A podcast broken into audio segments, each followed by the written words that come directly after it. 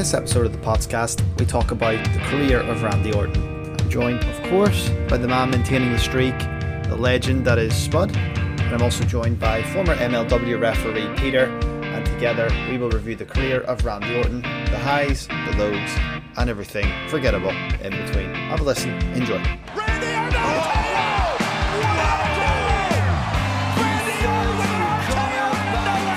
The Legend Killer. So, welcome to the podcast, gentlemen. This today we're going to be talking about Randy Orton and his career, as I think and I hope he's on the path to a championship match with Drew McIntyre here at SummerSlam. So, I think it's a very apt time to be talking about Randy Orton. Joining me today, we have Spud. Spud, you're the streak holder of the wrestling podcast in terms of the podcast, anyway. How's your day going, and what's it mean to you to be back again on the podcast? What's it mean?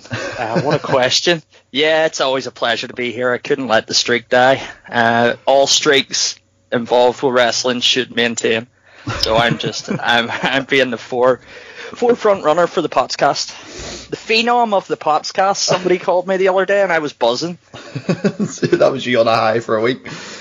yeah, pretty much. And we also have a special guest with us today, Spud. We have Peter making his podcast debut, his podcast debut. Peter, you live right beside the Hawthorns in England.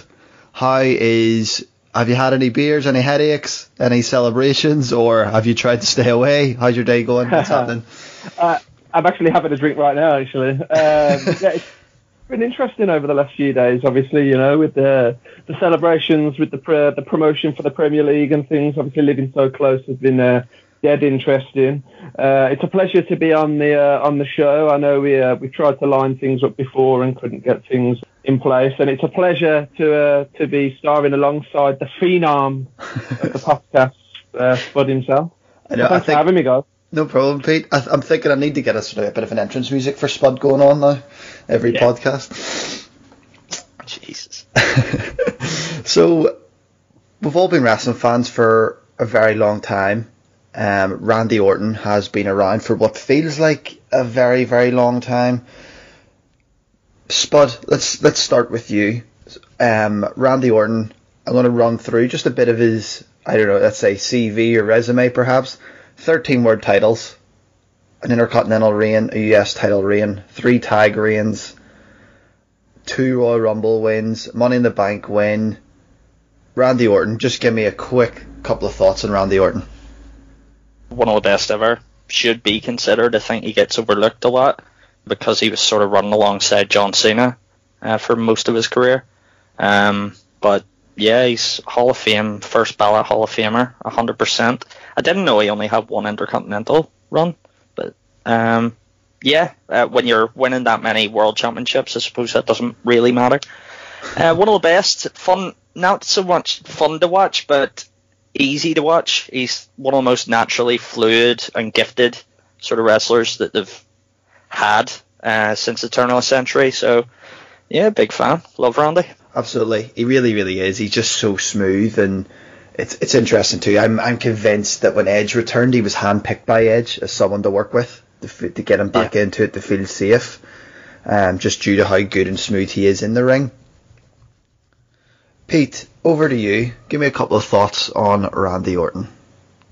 Uh, it's interesting. Um, he's had a very interesting career, hasn't he? Obviously, you know, I know Spud's just obviously highlighted his uh, title reigns.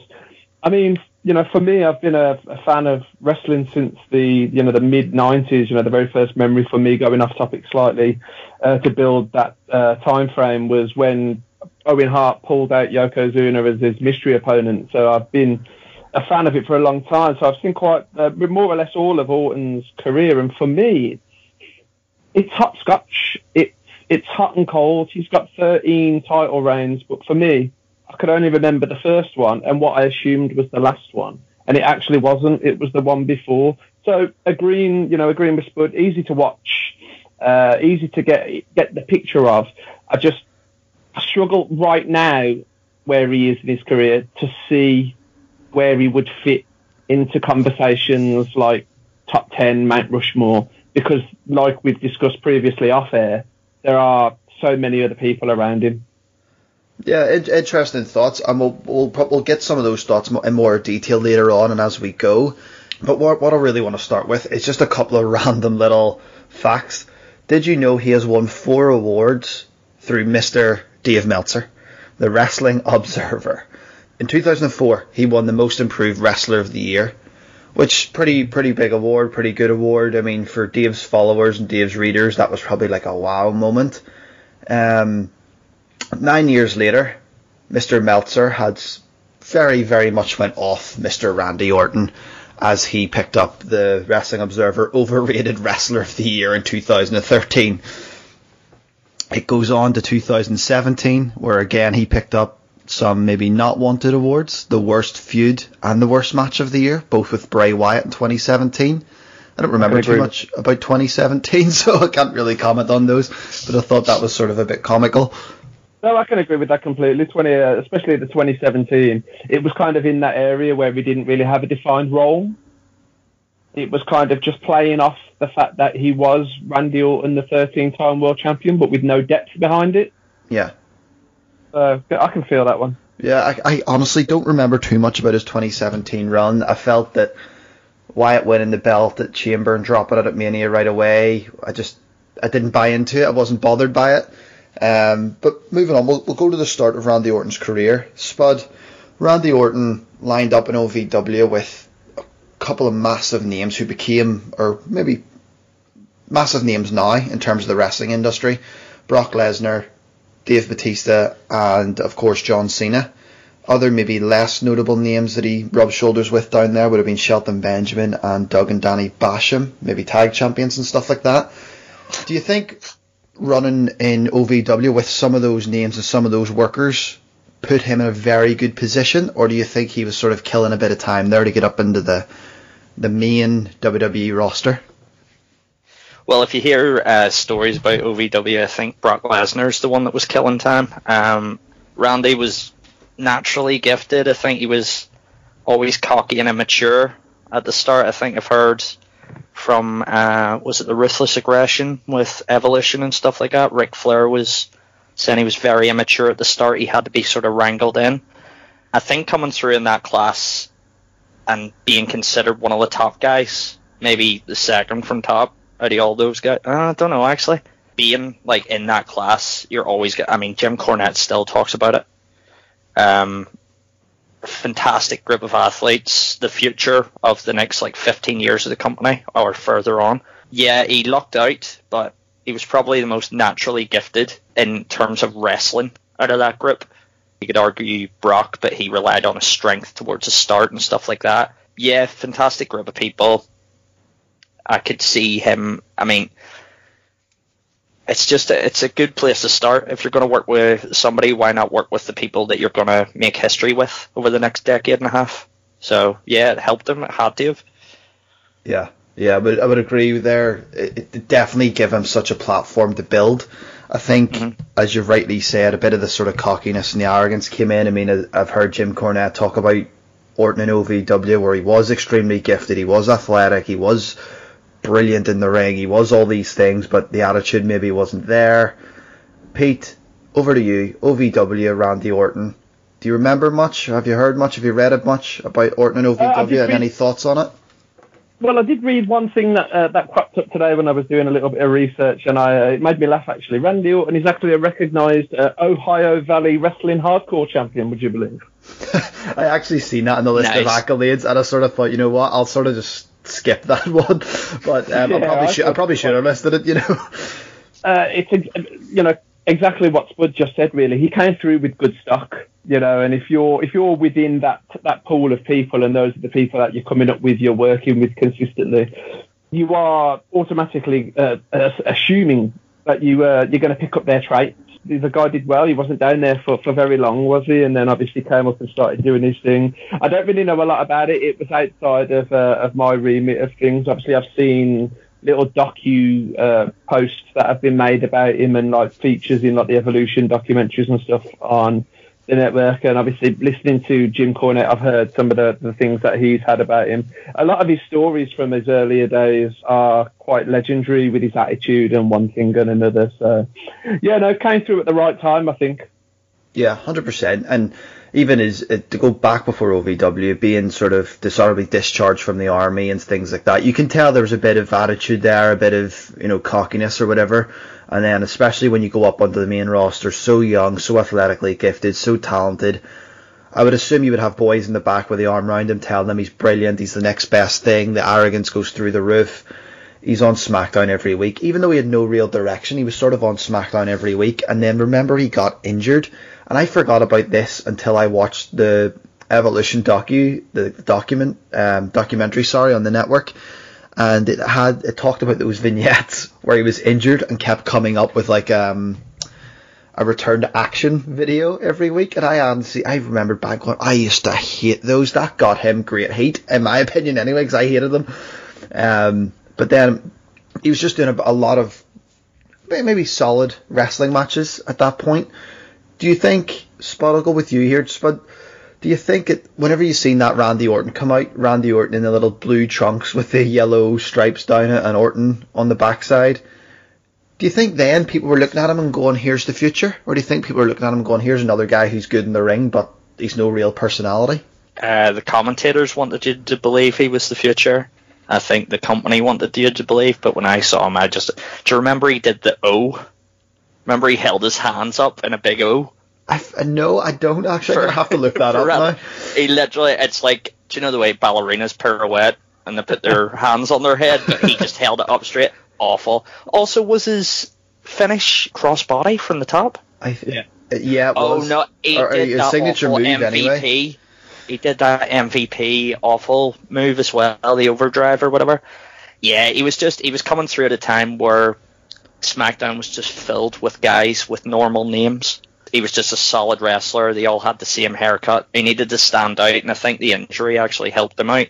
He was able to get his attitude across um, with those vignettes, like you were saying. So it's the best thing that could have happened to him, to be honest, because he was just another guy in my eyes, personally. Yeah, hundred percent.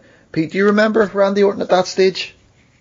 Uh, I, don't, I didn't remember, the same as you. I didn't remember the vignettes until I saw them on the documentary.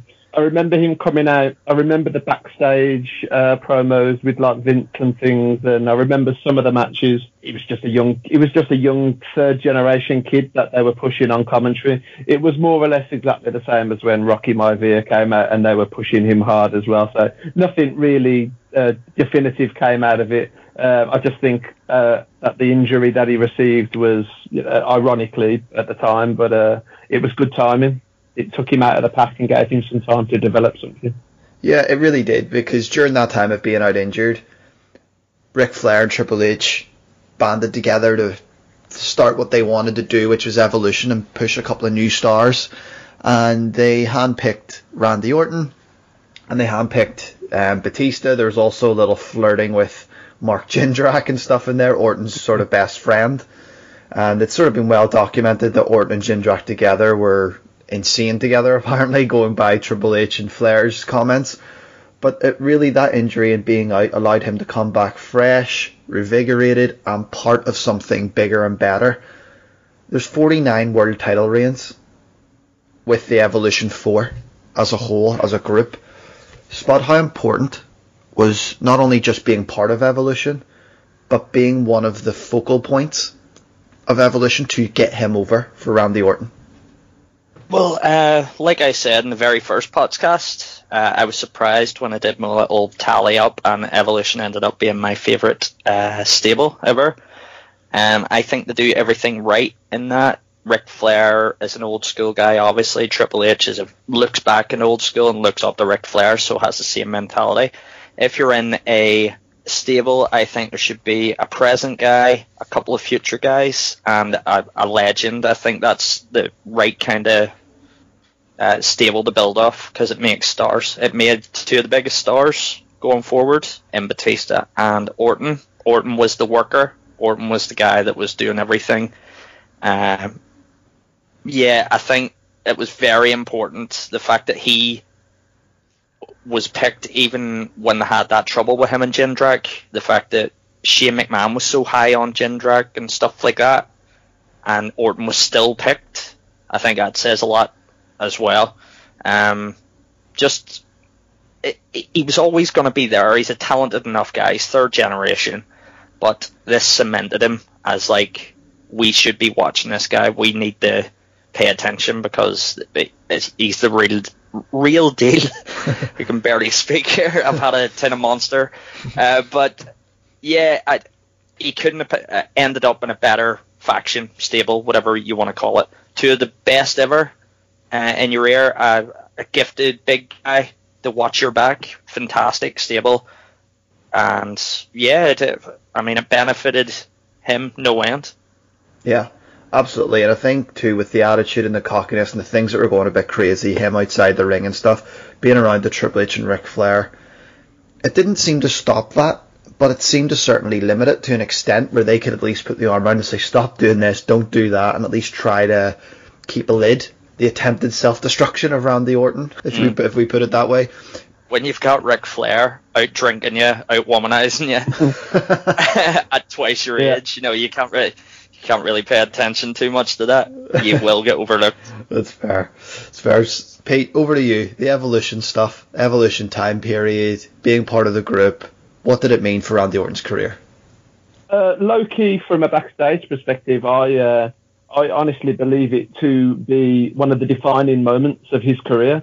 Not so much from a character perspective, but a straight and narrow perspective you know, these documentaries that they've put out and things have been well documented that he that he was, uh, you know, he enjoyed his uh, he enjoyed his youth, shall we say.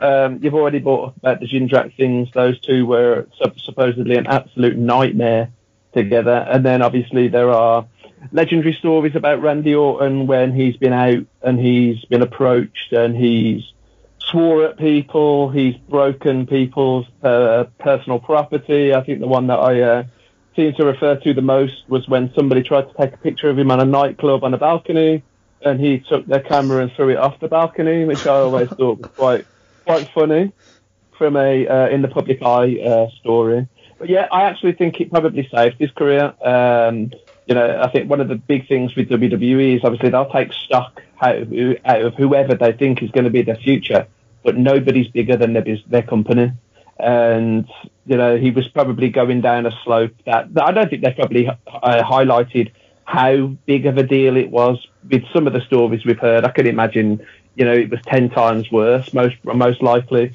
But like you say, being around those guys with somebody like a Ric Flair who could, as Spud said, take him out and absolutely ruin him, but also knows the pitfalls about having a wildlife it, it, I think it was what kind of rooted him in and kept him there. I really do. Yeah, I mean, I I always like the Randy Orton. I would say probably the evolution period, but more so I related to the Legend Killer period. But he was part of evolution at this stage. Is probably my favorite era of Randy Orton. Um, he had a huge feud with Mick Foley, one that really put him over, which is quite ironic considering Foley had retired. But the heat he was getting from spitting Foley's face, kicking him downstairs, screaming at him, just being so cocky and so arrogant to this le- recently retired legend in the last sort of four years, still fresh in everyone's mind. Majority of the fans still watching then watched Mick Foley, so they knew who he was. It wasn't a lot. It wasn't like maybe bringing some of the legends of the 80s out now, where the fans are like, "Who is this?" Um, but at this stage, everyone knew who Foley was. He was getting great heat Spud, do you think there was a lot of? Do you think the Mick Foley feud played a lot into Randy Orton's development? Yeah, hundred um, percent. it sort of legitimized him. Uh, the fact that a legend like Mick Foley, Mick Foley is a master at putting people over, always has been. Did it with Edge a couple of years after this. Um, I think it showed that not only was Randy Orton gifted athletically, he was able to get down and dirty, thumbtacks, taking backdrops into thumbtacks, whatever. Um, I love this iteration of Randy. Like you said, the Legend Killer was fantastic, kicking Mick Foley down the stairs, Mick coming back at the Rumble and attacking Test, I think, just to bring it all full circle. Um, but yeah, I love this feud.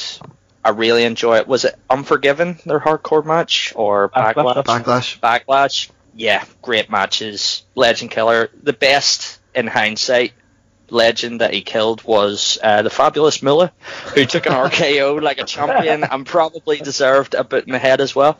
So, um, yeah, fantastic. I love this era, like you say. I'd probably put 2009 sort of bald, crazy, hearing voices Orton over this one as my favourite.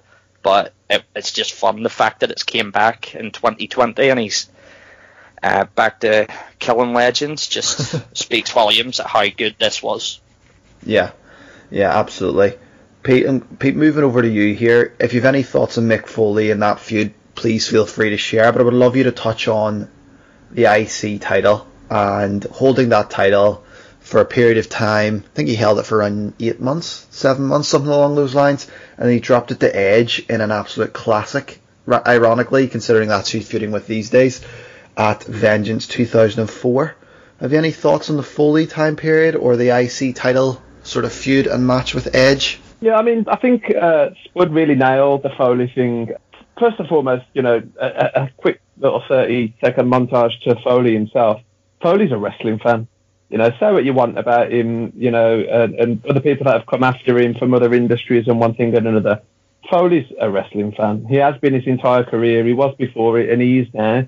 So to see some of the things that he's done for people and some of the stuff that he wanted to do. I mean, do you guys remember that when they bought, uh, they were going to contemplate bringing Dean Ambrose up to the main roster. His main feud was going to be with Mick Foley to start out, but yeah, Foley had I a health. I do actually remember reading that online. You know, and he'll do anything to help anybody. And like uh, as Spud quite rightly said, it was a career-defining moment for all, and it kind of showed us that sadistic side that he's going to carry through up until this present day.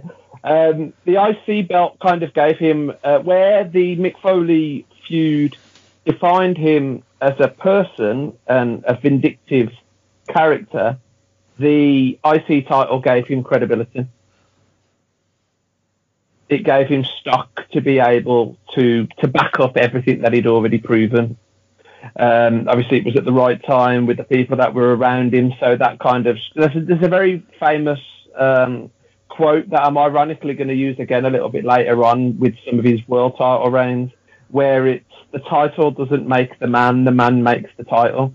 But at that point in time, I actually think they complemented each other. The Intercontinental belt was a bit wishy-washy, and some of the things that he did with it and the length of time that he held it around some of the defences that he had kind of solidified both in an era where both kind of needed that rub. Do you know what I mean? Yeah, yeah, hundred percent. And that match with Edge um, was an absolute cracker. Um, I mean, was, correct me if I'm wrong. Was that when Edge came back from having uh, the neck injury? Was it? Yeah, yeah. He, was he coming back after back of the broken neck? yeah, it was after that. Yeah, it was 2004. It was Vengeance, and it was followed up by Chris Benoit and Triple H in a world title match, which was actually very good as well. But that IC match with Edge, I, I had a quick sort of Google search Randy Orton best matches, and that IC title match with Edge seems to be very high on everybody's list, and it's something that sticks out to me. I mean, it was um, a Raw only pay per view at Vengeance, and that match went a good 30 minutes, which in that period of time, 2004, unless you were sort of Shawn Michaels, you didn't really get 30 minute matches.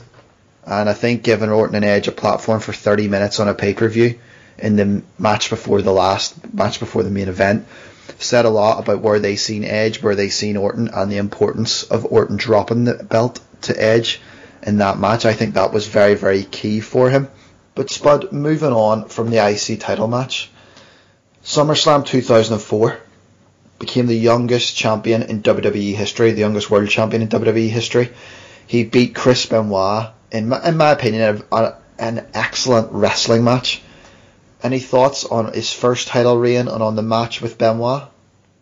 Uh, it was a good match. Um, it's, I think it was kind of this is kind of a spit in the face, or I've heard rumors that they only did it to get Brock Lesnar off as the youngest, the youngest uh, world champion. I don't know if that's true, but by this point he'd left at Mania, Yeah. and I think they did it for that reason. And that's, I mean, it, it sort of holds up when you consider how it went after he held it for like what a month, and Triple H did 2004 Triple H stuff, biker shorts Triple H. Uh, so yeah, that was always good. I like the where they kicked him out of the the thumbs down Yeah. evolution thing. Loved all that.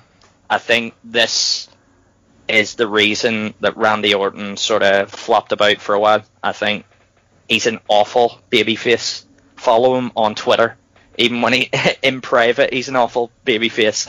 Unless you're his, unless you're his kids, you know what I mean. He will treat you like garbage. But love the match. It doesn't get talked about for obvious reasons. It was a it was a surprise, and I think he even showed it well that you know the shock of winning it. Yeah, good match, but in the long run, did it help him? Don't think so. Um, it's only memorable because of how it ended and where he was afterwards. Like, I think this is the start of floundering, kind of just going from match to match, pay per view to pay per view, kind of Randy that I didn't enjoy as much as Legend Killer.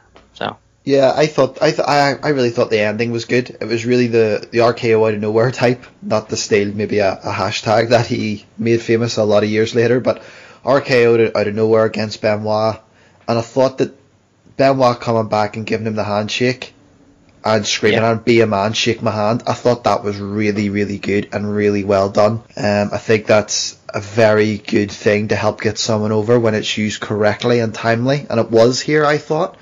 Pete, any thoughts on Orton's first world title win and the Benoit match, and even up to the turn with Evolution? Yeah, the match was great. Um, as uh, as Spud just said, actually, it it wasn't one of the uh, clear defining points from from that year. Obviously, I think it's going to take a lot to break the uh, the spell and the mystique of the match with uh, Foley. Um, obviously, it didn't last very long. Um, obviously, there are specific reasons for for that that have obviously already been documented through like the documentary and stuff and the way he was carrying himself. Um, I think the the turn and the subsequent title reigns for both Orton and Batista were done the right way. I don't think the flow. I mean, we'll never know because it wasn't done that way. Uh, you know, you can fantasy book, but I don't think the flow for Batista would have worked the right way if Batista had have been kicked out first. You know what I mean? Yeah, I would agree with I you. like the yeah, I like the way that he was still there to muscle Peru. It wouldn't have worked if the three of them had beat on Batista as much as it did with Batista being the heater with Flair for Triple H. Yeah. It was really a case of too much too soon, maybe, when you when you listen to some of the maybe the experts at the time and watch the sort of docu series and stuff like that. Specifically being the champion, a lot more was expected of him. He probably wasn't ready. That's what Triple H said anyway when he had to drop it after a month. There could be more to it than that. I agree with Spud. That it was a bit of 04 Triple H. Maybe just booked himself to hold the belt again. But it was really 2005, it really was. Spud, I agree with what you said. He, he sort of floundered a little bit, but in between the floundering, there was a very long standing feud with The Undertaker. Started off at WrestleMania 21. In my opinion, an- another very good match. He feuded with Ta- Taker, Mania 21. He lost SummerSlam. He got the win back. And then Hell in a Cell. He lost in another very good match. Do you think the feud with Taker was something purposely done in the context, Spud, to put him up against a veteran, a locker room leader, someone he's going to respect, someone that's not going to take any crap from him to learn? Or do you think it was a, ca- a business case of, oh, he's a star, just put him against another star? Or do you think it was a bit of everything? A little bit of both. Nobody respects the Undertaker, or nobody gets as much respect as the Undertaker does. He's the most respected guy. Uh, I think even Randy Orton in his younger, wilder days isn't going to come up and treat Undertaker with anything less than the respect he deserves. So having him there for a year, working with his dad as well during the feud, Yep, that's right. that that would probably help. Up until his dad wasn't in the feud anymore for for some reason. Did you hear why his dad stopped being in the I was actually trying to think. I was sort of thinking, did they do a spot? Did the Undertaker? I can't remember. I, I was sitting thinking, did he's they got do, he's got uh, I think it's hepatitis B. Bob Right. Orton's got hepatitis B. Undertaker didn't didn't declare know. it. Yeah, he didn't declare it, and Undertaker didn't know. Found out afterwards after Bob had bled all over him. Oh no way. and next step. So maybe it runs in the family, being a bit of a an Egypt. But again, just showed how much stock was put into Orton. Uh, you consider his last couple of feuds were against Evolution in general, Triple H, Undertaker, Mick Foley, even Edge for the IC. Just shows how much they sort of regard him. He is the future. This guy is legit. Their Mania match was fantastic. I think Orton's one of the only people that I believe are legitimately scared when Undertaker comes in. uh, he did really good facials and stuff like that. So yeah, I think a year long feud with the Undertaker at this point in his career couldn't have done anything but legitimize him uh, a little bit more and maybe calm him down. We know it didn't in the long run, but maybe for that year, maybe he was the most well behaved Randy Orton that we've come to know up to this point. Yeah, and I mean that was the first. I was actually I was doing a bit of research into this, and apparently I can't remember now off the top of my head. Maybe one of you guys will remember, but there t- I, I read that that was the first time they really started pushing the streak and Orton was going to beat the streak with Taker. I know they'd mentioned Undertaker being 10 and 0 at Mania 18 and stuff, but apparently this was the first time they made the streak an actual thing, and Orton was coming in to beat the streak, as was his prerogative as a younger guy. I'm not sure if that rings any bells with you guys, but I remember reading that. Oh, it doesn't doesn't ring with me. I think it works in with the with the whole Legend Killer uh, yeah. gimmick though, and obviously pushing facts to break and things. Yeah, and Pete, any thoughts on feuding with the Undertaker for a year and any of those matches? Anything stick out to you? I think it was solid, mate. You know, all of the matches were good. It was all very much, uh, you know, chicken running from a predator. Um, you know, it kind of showed us uh, elements of, of, of a softer side in terms of there is a vindictive person there, but there's always somebody there that's bigger than them that they have to kind of try and evade. I liked that chicken uh, esque Randy Orton, and I kind of think a lot of the foreshadowing for the out of nowhere stuff kind of manifested through that as well, in terms of having to find solutions to get out of these situations with Undertaker. And the Mania match, well, well, it speaks for itself, really, doesn't it? Yeah, absolutely.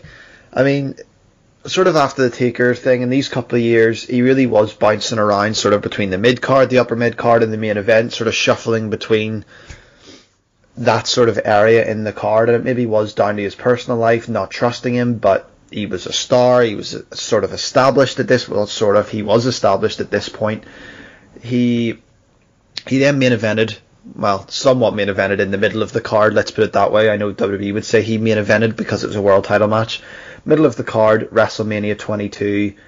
I actually really, really, really love this match. It's Kurt Angle, Rey Mysterio, and Randy Orton for the world title.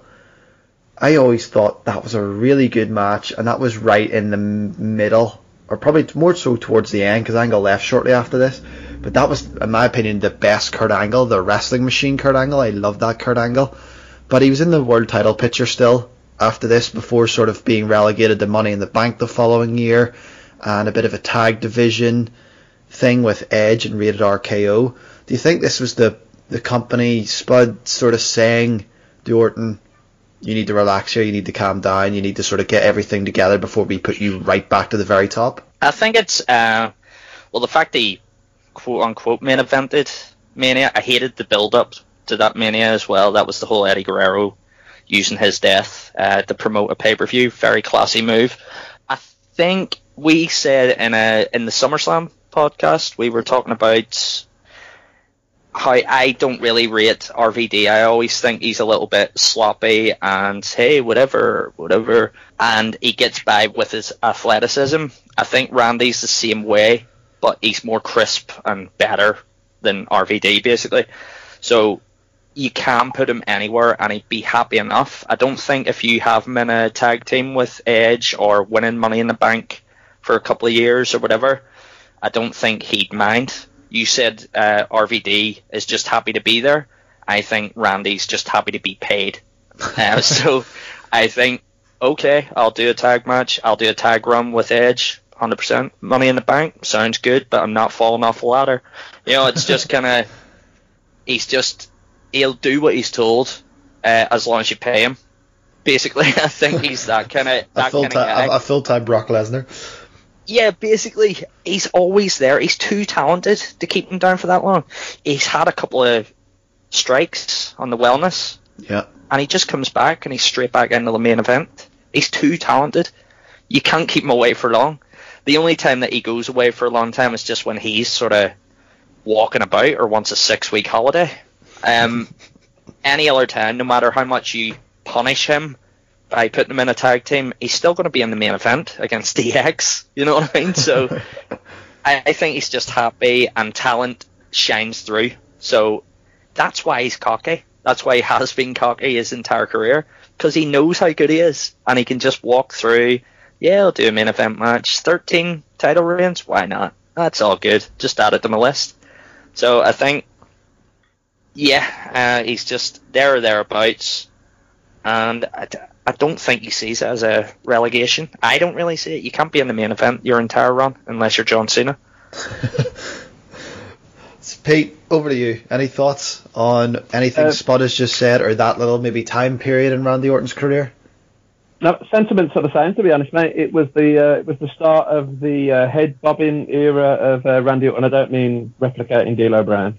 Um, it it was it was just obviously it was a spot that weren't really necessant for for, for him there. Obviously, as Spud said, that uh, match in particular at Mania was always going to be destined for Rey Mysterio for the feel good rebound for the fans post Eddie.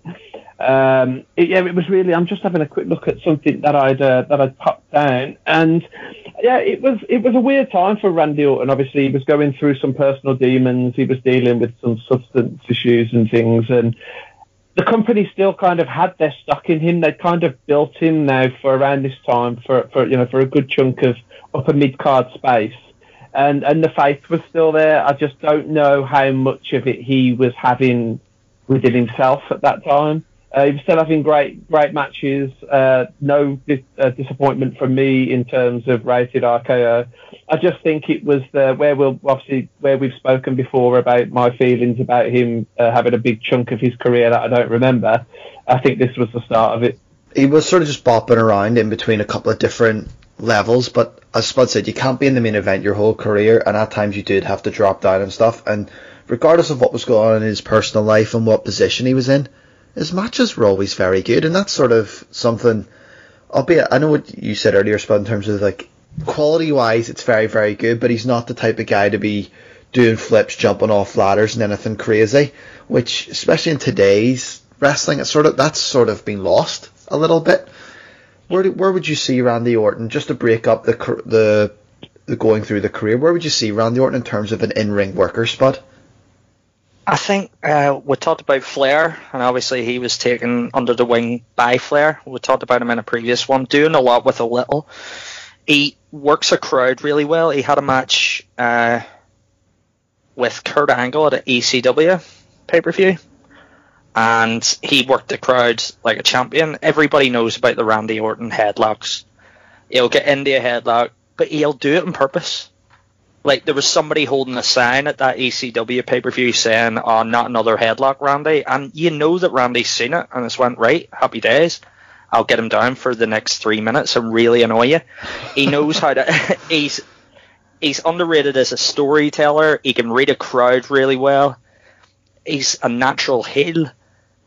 Like what the, his biggest moves are a power slam, a cool backbreaker that he does. There's nothing that really he will.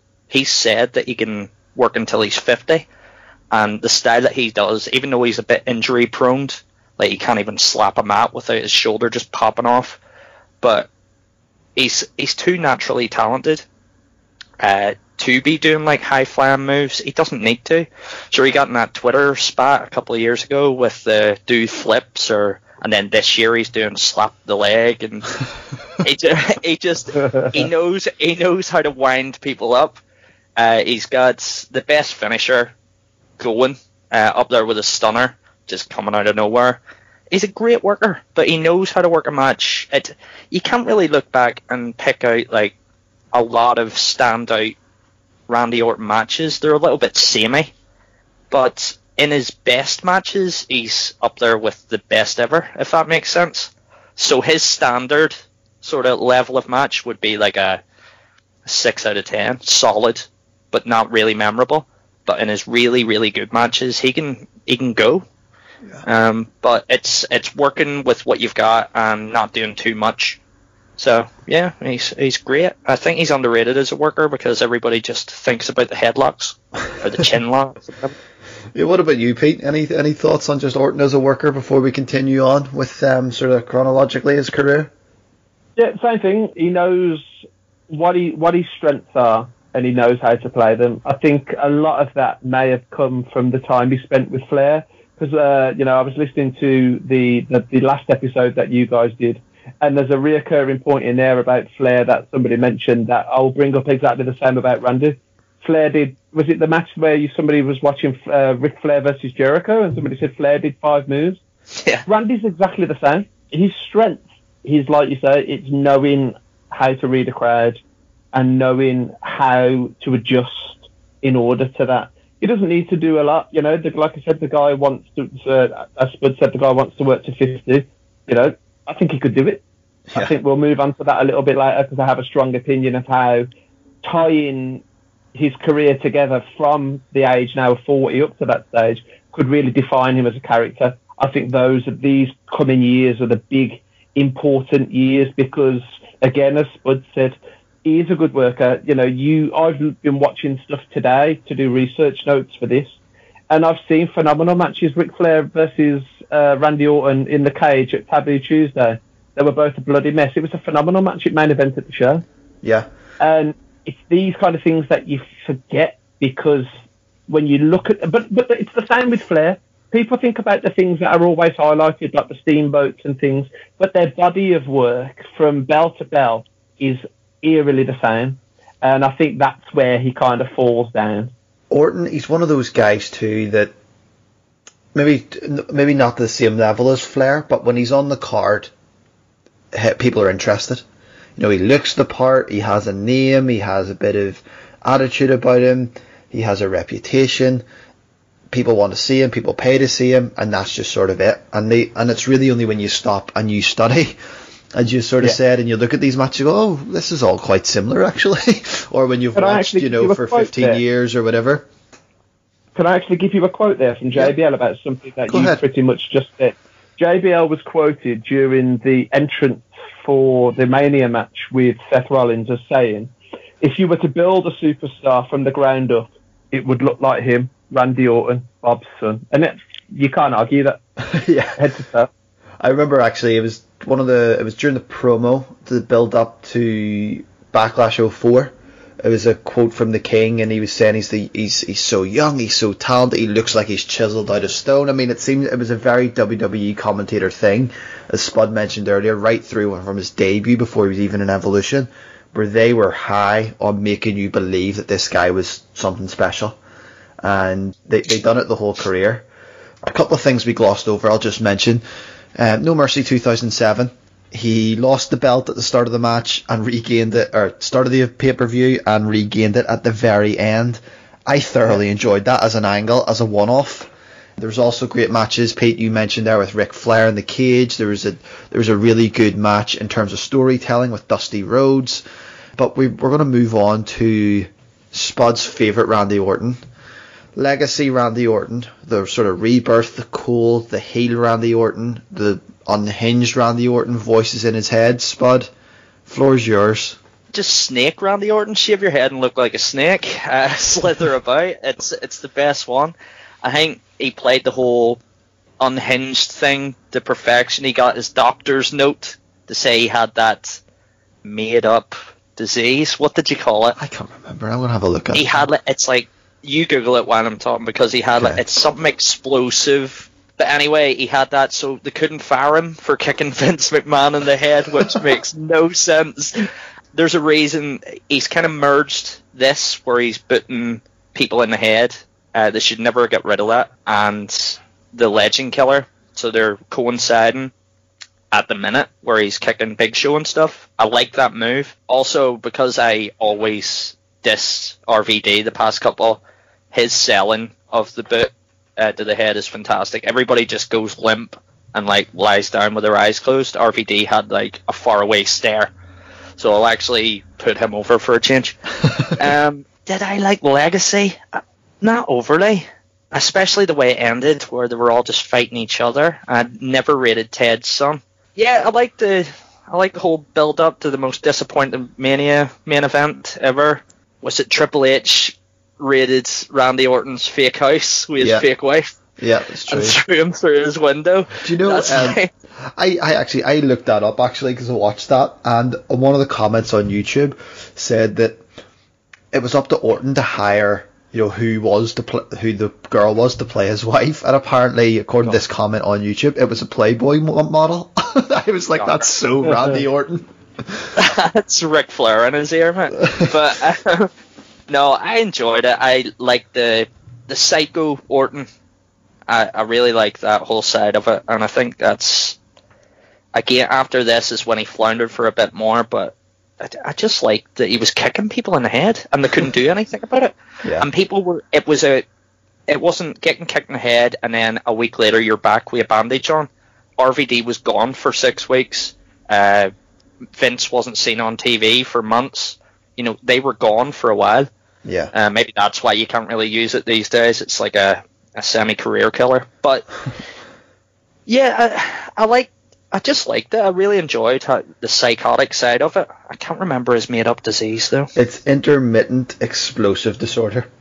IED. That's all you could think of was IED in my head, and I'm like, no, that's a bomb, isn't it? But yeah, Yeah, uh, yeah, so it's made up because he got a doctor's note, and that's like the heelish, the most heelish thing you can do is you can't do anything. My doctor says so. I'll tell my mum on you. You know, love this Randy Orton. The end of it, the Mania match with Triple H is awful, just boring, yeah. but very good. There's a Yeah, little great. forgotten gem in there, I find, with this Randy Orton, and it's Shane returned to fight him because of what he done to Vince.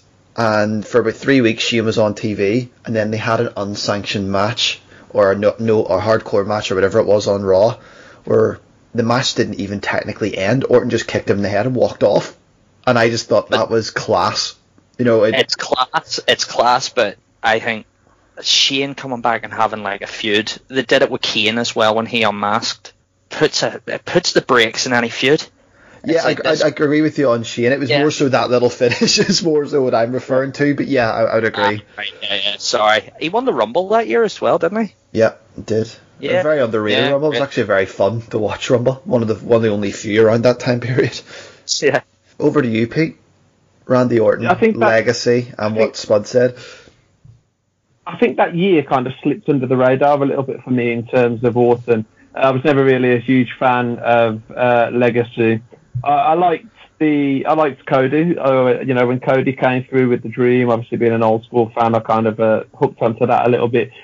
For him to be the head of a faction at the time, I didn't think he was even in a place for himself to be to be a leader of a group theoretically, let alone literally having a group. I saw the premise behind it. Obviously, they had uh, Manu with them. What was that for? Like uh, five minutes, Yeah. and, and then he disappeared. The, the, the stuff with the McMahon's perfect. You know, I can't get my own way, so if you're not going to give it me, I'll take it.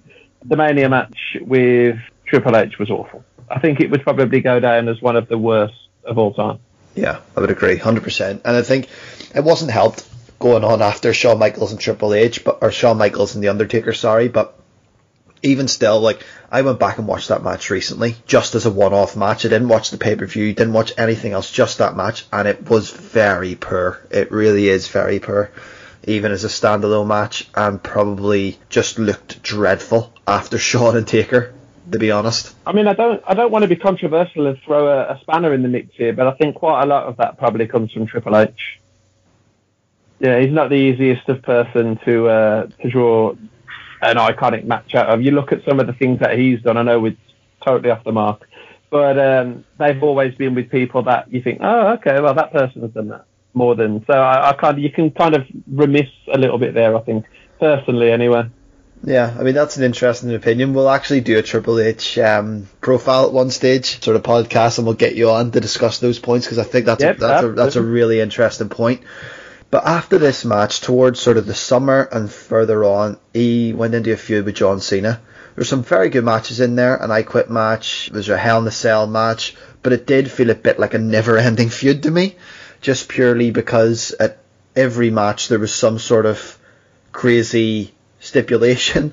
You know, it went from a singles match, an I Quit match, to Hell in a Cell match, to an Iron Man match. You know, just it just it just seemed to never end. Did you think much about this feud with Cena and Orton, or were you sort of bored off it, like I was quite early on? Spud, you first. Bored. This is at a time where you know I was kind of dipping in and out. I mean, the fact that they've ended the feud about four times wasn't the last like Hell in a Cell match or whatever. It was like last time ever. It's just kind of meh. I don't think they work well together. I just don't. There's nothing exciting. I can't remember a good match with the two of them. Yeah. Which means that they probably were all fine, but there's no standouts. I even remember Batista versus John Cena better, and Orton's a better worker, so I don't understand why. But when I'm looking back, I honestly cannot remember, aside from the spot that they did about eight times where the AA was turned into a, a RKO. That's a cool spot, but they've overdid that because they're constantly feuding. It just, it's like imagine Hulk Hogan and Ultimate Warrior were just on every pay per view. you know, it, it dampens the mistake. It dampens the oh my god, it's John Cena versus Randy Orton. Like it was a joke towards the end. It's Yeah. like thirty nine time in a lifetime. You know, like Yeah. who cares? Who cares after like ten matches? It's a problem with WWE in general, modern WWE. Like I said, what if Hulk and Warrior were just like on Raw every week? in tag matches and six man matches and blah blah blah blah blah. Up until he started feuding with like Christian, I turned off Randy Orton.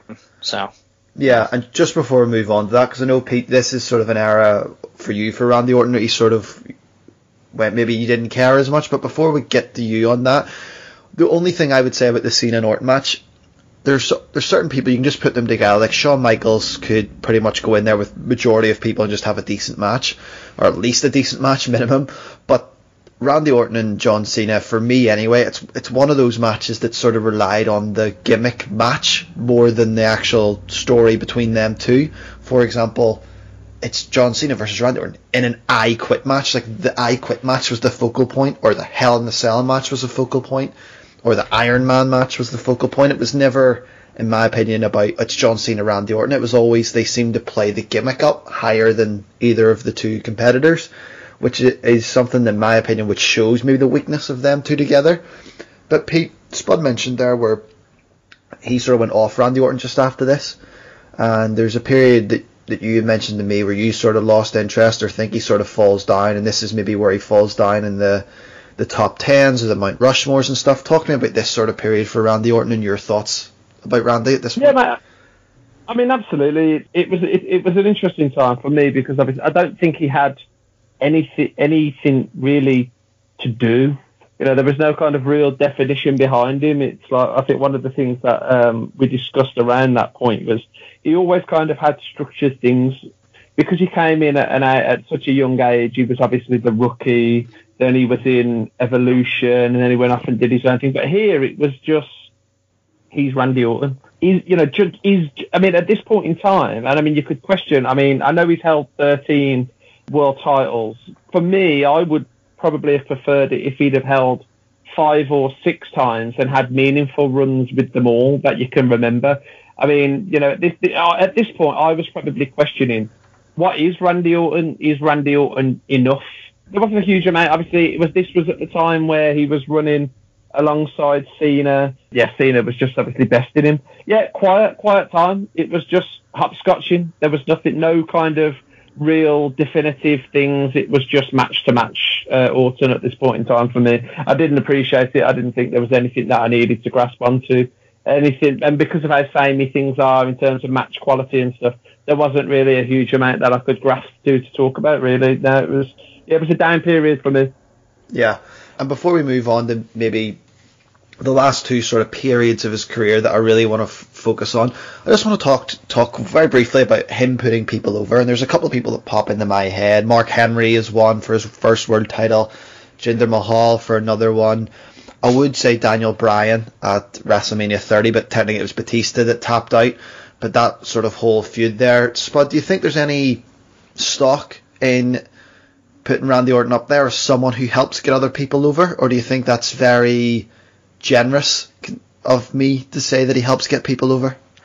I was listening to him on the Edge and Christian podcast a couple of like last year or sometime, and he was talking about at this point in his career he wants to just help people get over. Even he lost the title to AJ as well. I don't know if that's literally just me trying to remember, but I think at this point he's been knocking about the WWE on and off for what uh, 17 years, 18 years. Yeah, there thereabouts.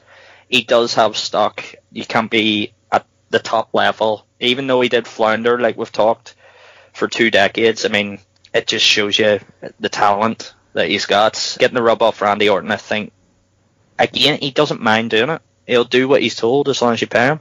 I think he's happy to drop the title to Jinder in the most hilarious title reign of all time. And I think, who was the other one that you mentioned? Uh, Mark Henry. Remember with the Hall of oh, Pain yeah, thing was Mark going Henry. on? What I love Yeah, Mark that- Henry, so I was I was buzzing did I. when Mark Henry won that belt.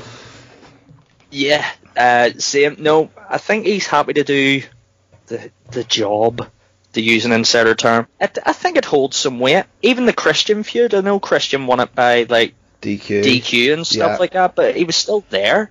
So you always talk about getting the rub and rubbing shoulders with people. If you're in a feud with Randy Orton, you're doing something right. Yeah. Even the fact that Evan Bourne is still getting like shown on WWE for taking Randy Orton's move, and it's been about ten years since that. I think that shows how much stock Randy Orton has and how much of a great career he has. And yeah, no, I think it definitely helps. It's not going to hinder your career. Put it that way. Don't hinder Jinder. um, there's a couple of ones I actually did forget to mention. Really, at the start of um, Roman Reigns' big singles push, Roman beat Orton clean at SummerSlam in a very good match. Um, sort of goes under the radar based on the sort of push that Roman had for the next sort of three, four years after that. Pete, what do you think, Randy Orton, in terms of getting people over, putting people over, his stock, he, you know, his feud with the Shield whenever he reunited with Evolution? He's had good matches with Rollins. He's put Rollins over at times, albeit there's times where he's won. Give me some thoughts, Randy Orton, in terms of helping other talent develop, getting people over. Uh, key, really. You know, if you, if you when you look at the depth of their roster, you know, I think he's probably one of the integral guys that they have left, really, to put people over. To you could look at somebody like uh, a Dolph Ziggler, who's been there at the same time, and and the and the the ratio is never really the same. Orton. He kind of, you know, he has the ability to work with commodity and just make them perfect. I know it sounds silly, but it's like the thing with Tommaso Ciampa recently on Twitter. If that was to be turned into a TV feud, it would be great. I think the thing is with Orton is like we've said, he's not afraid to, to take a powder. He's not afraid to take a fall to bring somebody else up. Um, I think the thing is that's kind of helping him at the moment now is obviously his age. He, we've seen all aspects of his career and he's getting now to the point where people can start challenging on that. I've never had a problem with it. I've always thought people that he's uh, worked with and elevated have come out well. He's a good, he's good for it. He's a good hand. He's got the skill. He's got the quality. And like I say, he's one of those, uh, one of those only few people now that really have that ability left in the company. I, I would agree with you 100%. Moving on from there, he had a bit of a face run. A face Randy Orton is something nobody really wants to see. Teaming up with Big Show, with Sheamus, with Dolph Ziggler, with Ryback, with all sorts of people to try and beat the Shield for about six months. Um, put on some decent matches, in fairness, with the Shield. Those six man tag matches were, at that time period were very, very good.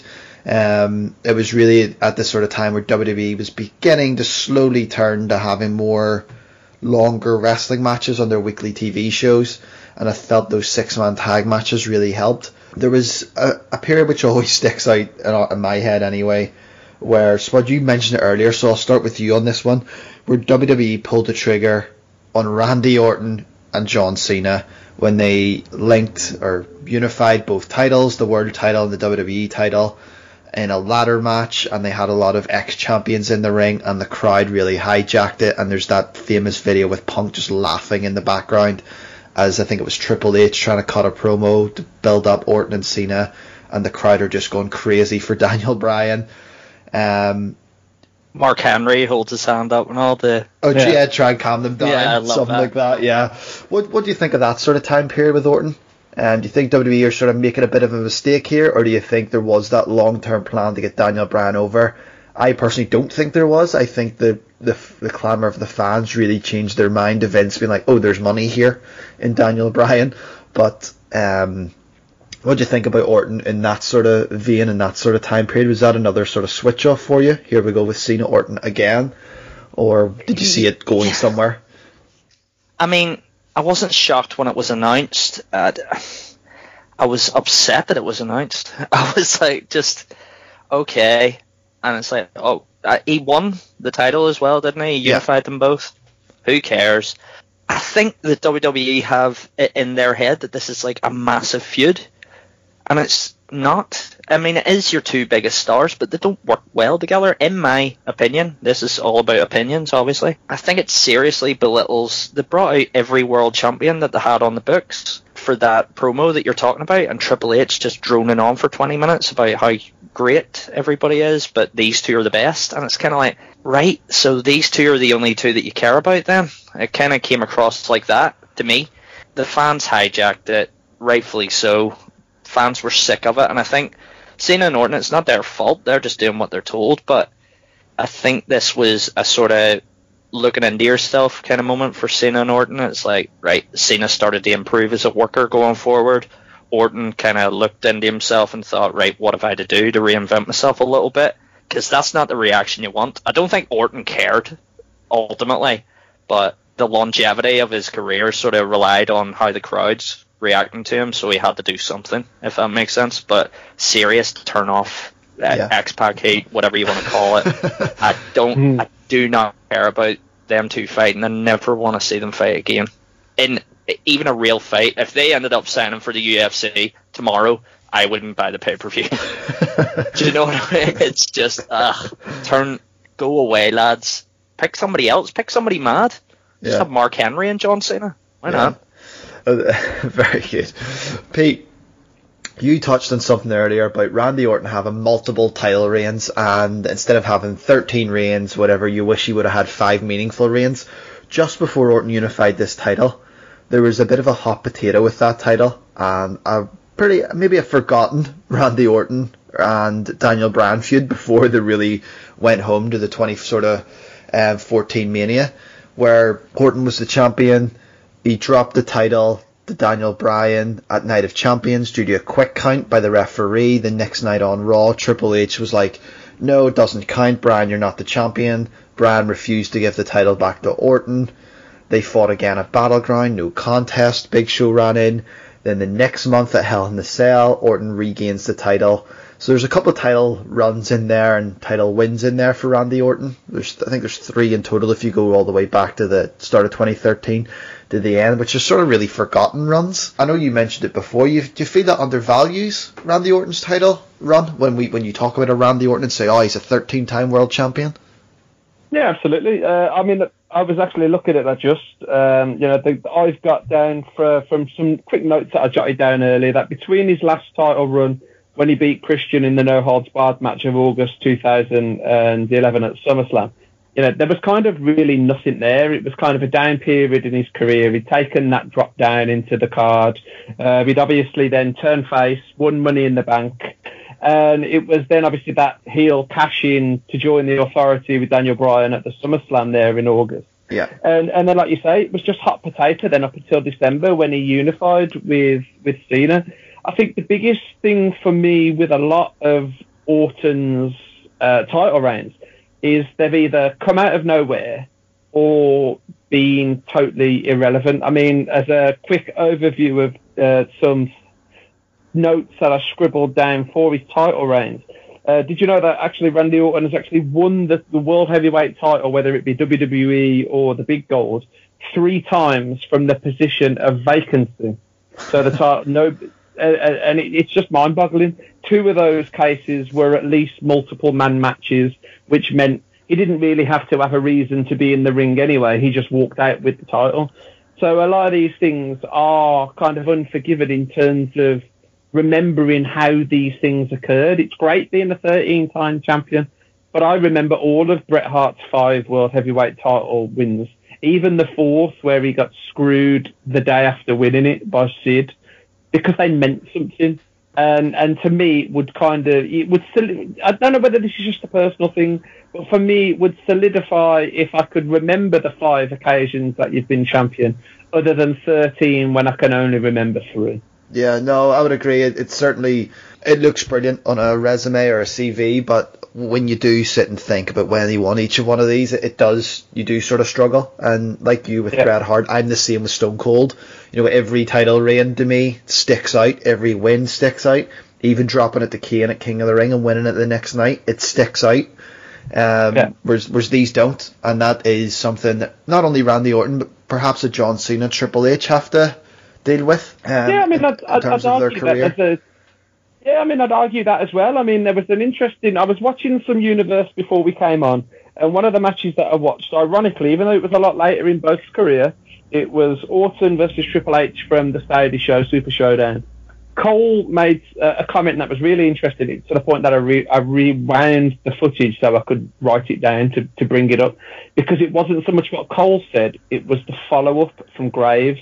And I think it kind of solidifies a lot of everything we've been talking about and I think he's going to be one of those post-career legends that we sit and think about.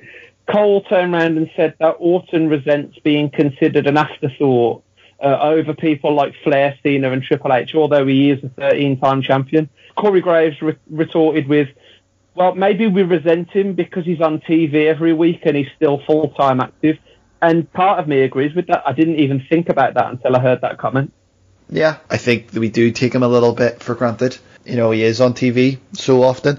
It was actually something that popped into my head, but I never said it when we talked about the Undertaker earlier. We talked about Taker and the feud with Taker and whatnot, and you sort of think that Taker had somewhat maybe a twenty odd, maybe a bit longer than that run with WWE, whereas Orton's sort of touching those same heights, but he's been there full time. A, a bar what Spud said the odd, you know, hiatus for a couple of months or six weeks off, but you know, there wasn't a couple of years without Orton, or there wasn't a year without Randy Orton. I mean, he's consistently there, which is good. Which brings us to one of our last points. We'll talk briefly about the resurgence of Randy Orton here with Edge.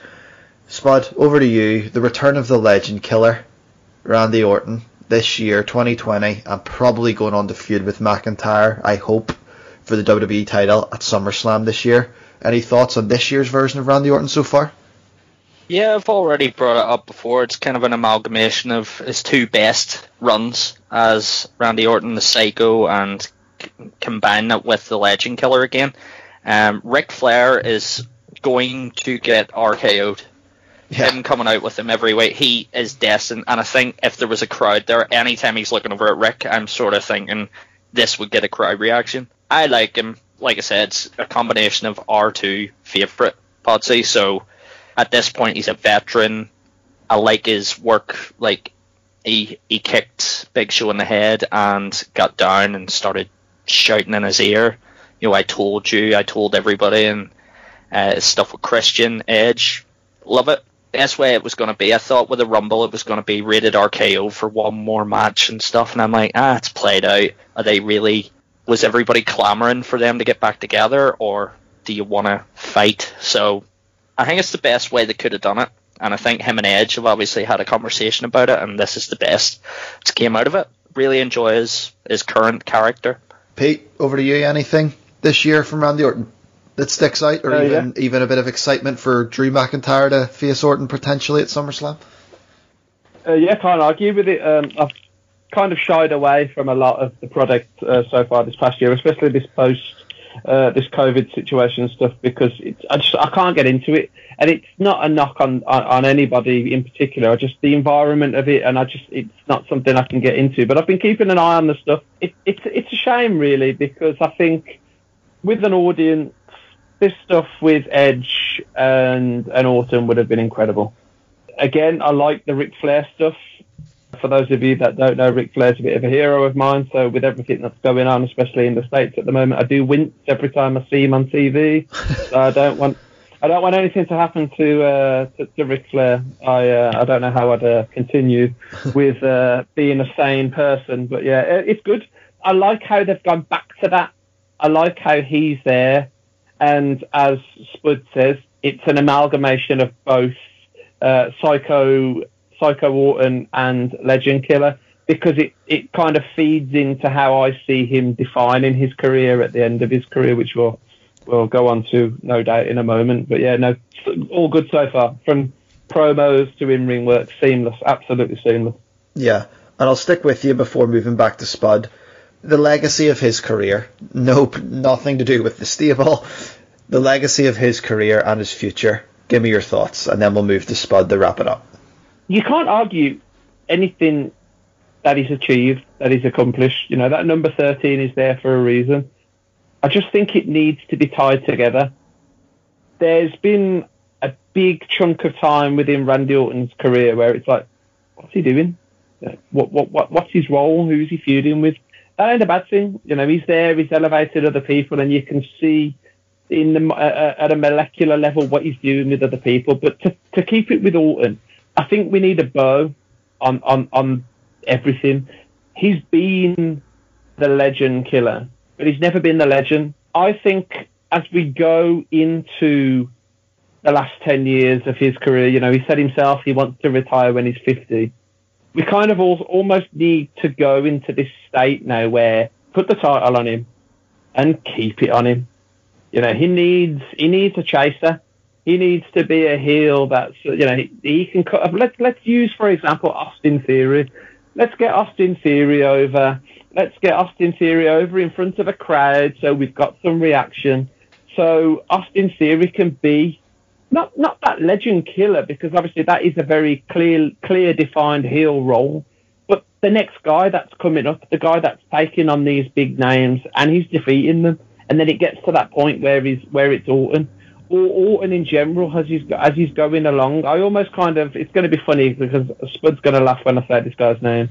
Um, I almost want it to be like the Nick Bockwinkel character, where you know the guy is clearly coming to the end of his career, but he's still got it, and where he might not have the speed, the pace, the strength, he's got the experience, he's got the tact. I think that's where Orton, realistically, in the next ten years, could define his career. I honestly feel that we're still in the middle of Orton at the moment. I think this next 10 years, as long as he can go down a route where he can clearly define himself as a legend, as, as somebody to beat meaningfully, because at the minute for me, Xavier Woods beat Randy Orton on SmackDown, but that's not his fault. That's the booking. That's TV. That's the way he is. And like Graves said, we take him for granted. I think a lot of how we feel about Orton is going to be after he's finished. Like for me personally, Chris Jericho. I don't think of Chris Jericho in the same way as I think of others, but you can't argue him either. And I think Orton's going to be the same. I think he needs a defined, mature character that he can work with as a legend. And when you beat him, it means something for you. Spud, your take. Randy Orton in the future think everything Pete said is, is pretty bang on. I don't think we're in the tail end of Randy Orton's career, even in spite of his age. I think he's got a lot to offer. I think the company just trust him. Anytime there is a little bit of floundering, they'll just give him a title. The way he's going, if he's going another 10 years, he has to break the record in my head.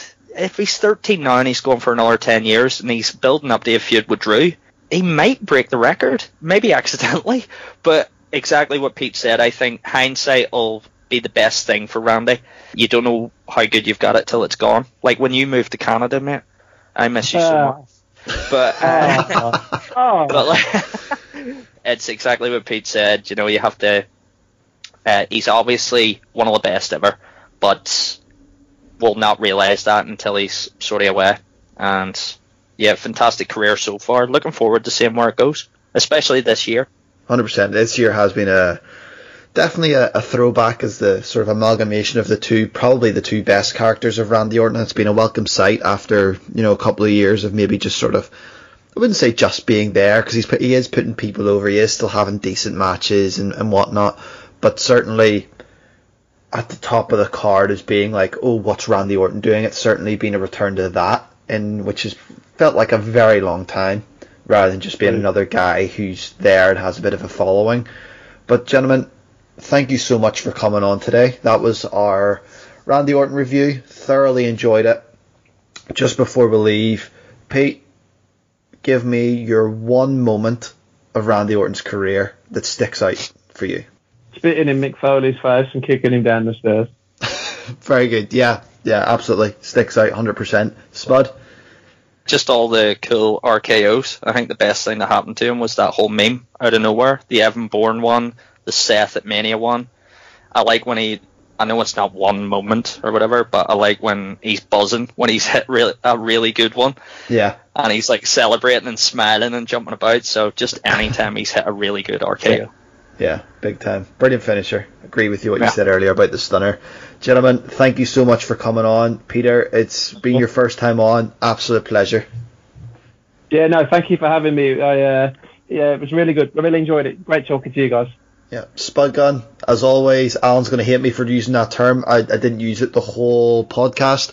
Apologise, not Spud gun. Spud, thank you for, for coming on. And as always, you need to give our friends a shout out for our theme song.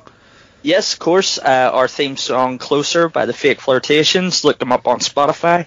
Give them a like on Instagram. You can find me on Instagram, Aaron Spud, or Aaron Spud1 on Twitter if you want to come and see me slag off Potsy. Thanks to Pete for coming on as well. Do you want to throw out your Twitter handle so people can follow you if they want to, Pete? Yeah, yeah absolutely. So you can find me on Twitter at here hear it different. I, am a full time hearing aid wearer, so I kind of throw little bits out about my life, about how I feel with uh, transitioning from not being able to hear that much and tinnitus suffering to wearing full-time hearing aids, and I also troll Dave Meltzer on Twitter. Nice. A very a very favourite pastime for quite a few of um, quite a few wrestling fans, I'm sure. But gentlemen, I do know that Uncle Dave uh, tweets your stuff, so if he does listen, hi Dave. I doubt he's listening to us, especially after the last podcast. I don't know if you've heard it yet, Pete, where we troll his star rating system. But certainly, if Dave, you're listening, thank you so much for your for your support. and, um, Thanks, Dave. And from all of us here at the podcast, it's been an absolute pleasure. Thank you for listening to the podcast with me, your host, Darren. Please follow us on Instagram and Twitter at the podcast. Thanks for your time, stay safe, and tune in next time.